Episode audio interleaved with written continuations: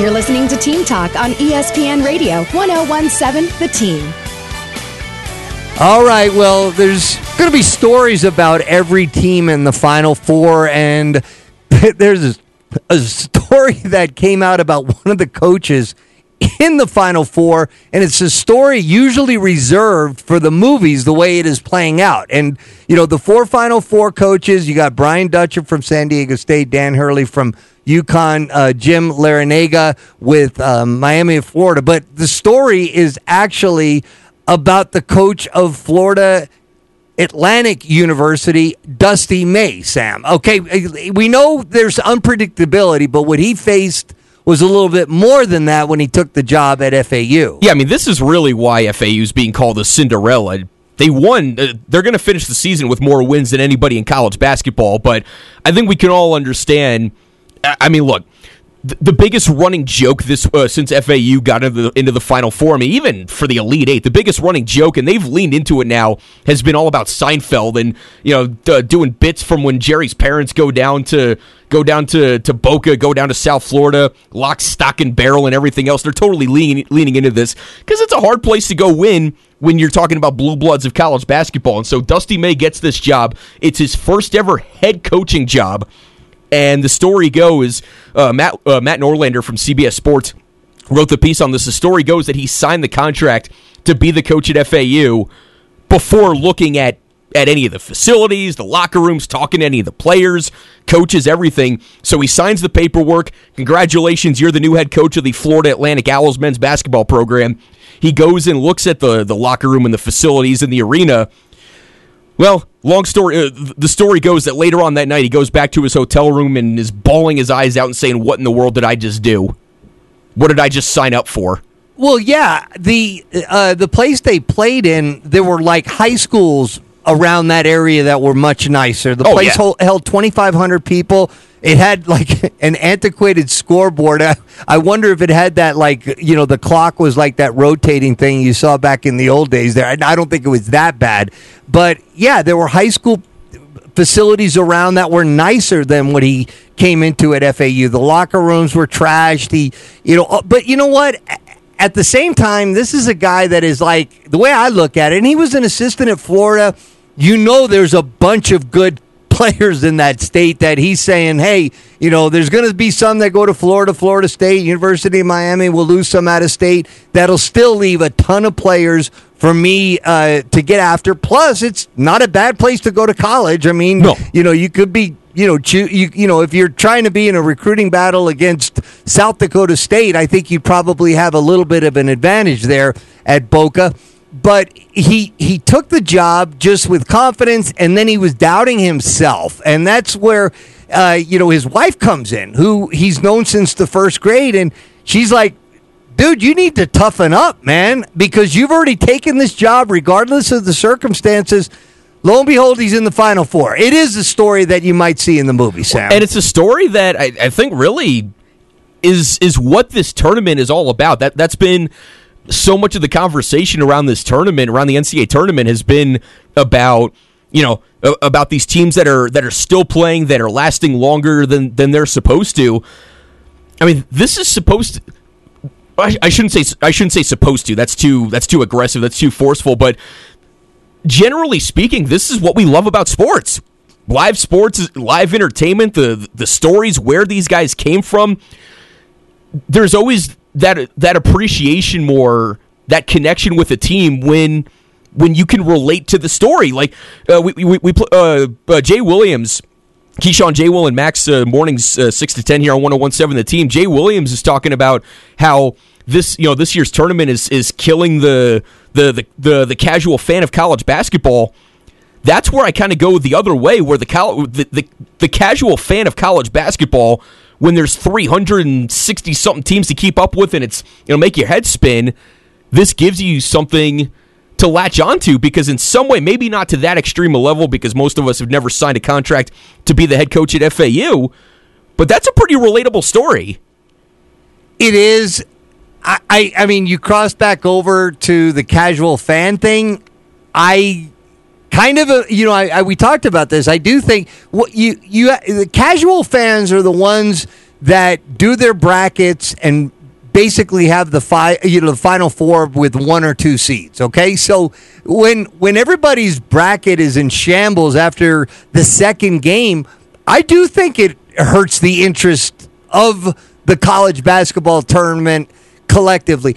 It, it we're you and I are not casual fans. We loved every minute of it. We love who's in the final four, but you talk to a lot of people that oh I, I, lost once Arizona was knocked out or Houston was knocked out or Alabama was knocked out. You go on and on and on.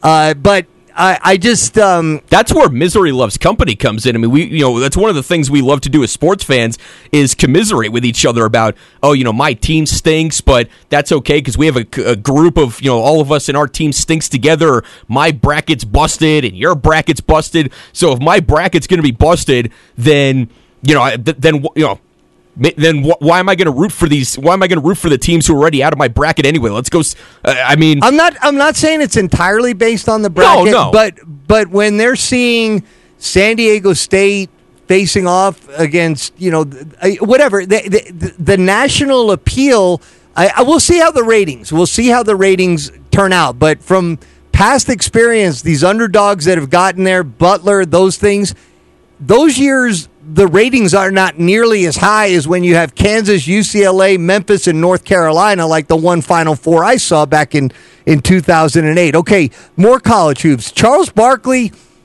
and actually, because we've been talking so, so much NIL lately and transfer portal stuff lately, I, I mean, people are, are finally you know they they've heard about it, but now when they see the Lobos that are leaving due to the portal, and they know that these other guys are coming back, I mean, I'm just going to cut to the chase. These these athletes that are going to all these other colleges, including New Mexico, are making nice NIL deals. I don't have the numbers; I'm not privy to it, but I think it would shock the uh, shock a lot of people out there how much we're talking about in terms of dollars. Now, it seems like 505 Sports Venture Foundation, Kurt Roth was on with us. He's got a plan for how to execute this and at the same time, hopefully not disrupt things at the Lobo Club or with Lobo Marketing, you know, all those things that people wondered about. How, you know, hey, if one does well, is it going to be at the, you know, the sacrifice of the other and so on and so forth? Who knows? But, but Charles Barkley spoke out about the impact of this and what it might look like in three to five years. It's a travesty and a disgrace. I'm so mad now how we can me- mess up something that's so beautiful. How do we mess it up? We can't pay all these players. In the next three to five years, we're going to have 25 schools that's going to dominate the sports because they can afford players. And these schools who can't afford or won't pay players are going to be irrelevant.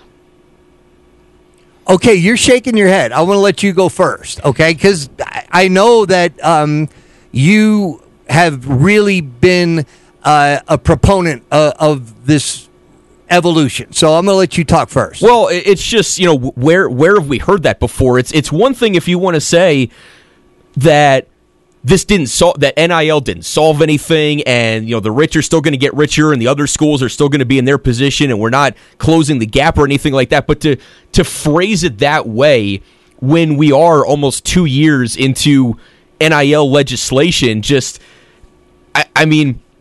Agree well, with you. It's kind of Monday morning quarterbacking at this point, is what you're saying. Uh, it, it, it but I also will say this: we're already two years in. I, I think last year was kind of a transition year and people didn't grasp it and it wasn't such a topic during the NCAA tournament. This year is like a headline story. And yeah, I agree. Barkley, you know, should have maybe had a position on this a couple of years ago if he was going to be that adamant against it.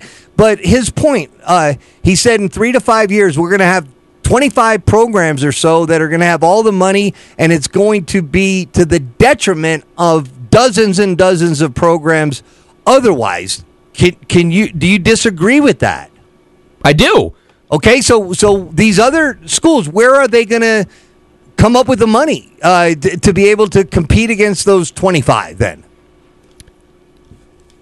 I mean, that goes back to and and and I will admit I, and I will admit that that I probably should have that, that I was totally wrong on this one. Yeah, I, I, think we're all still kind of trying to figure out we are. what the what the end goal is.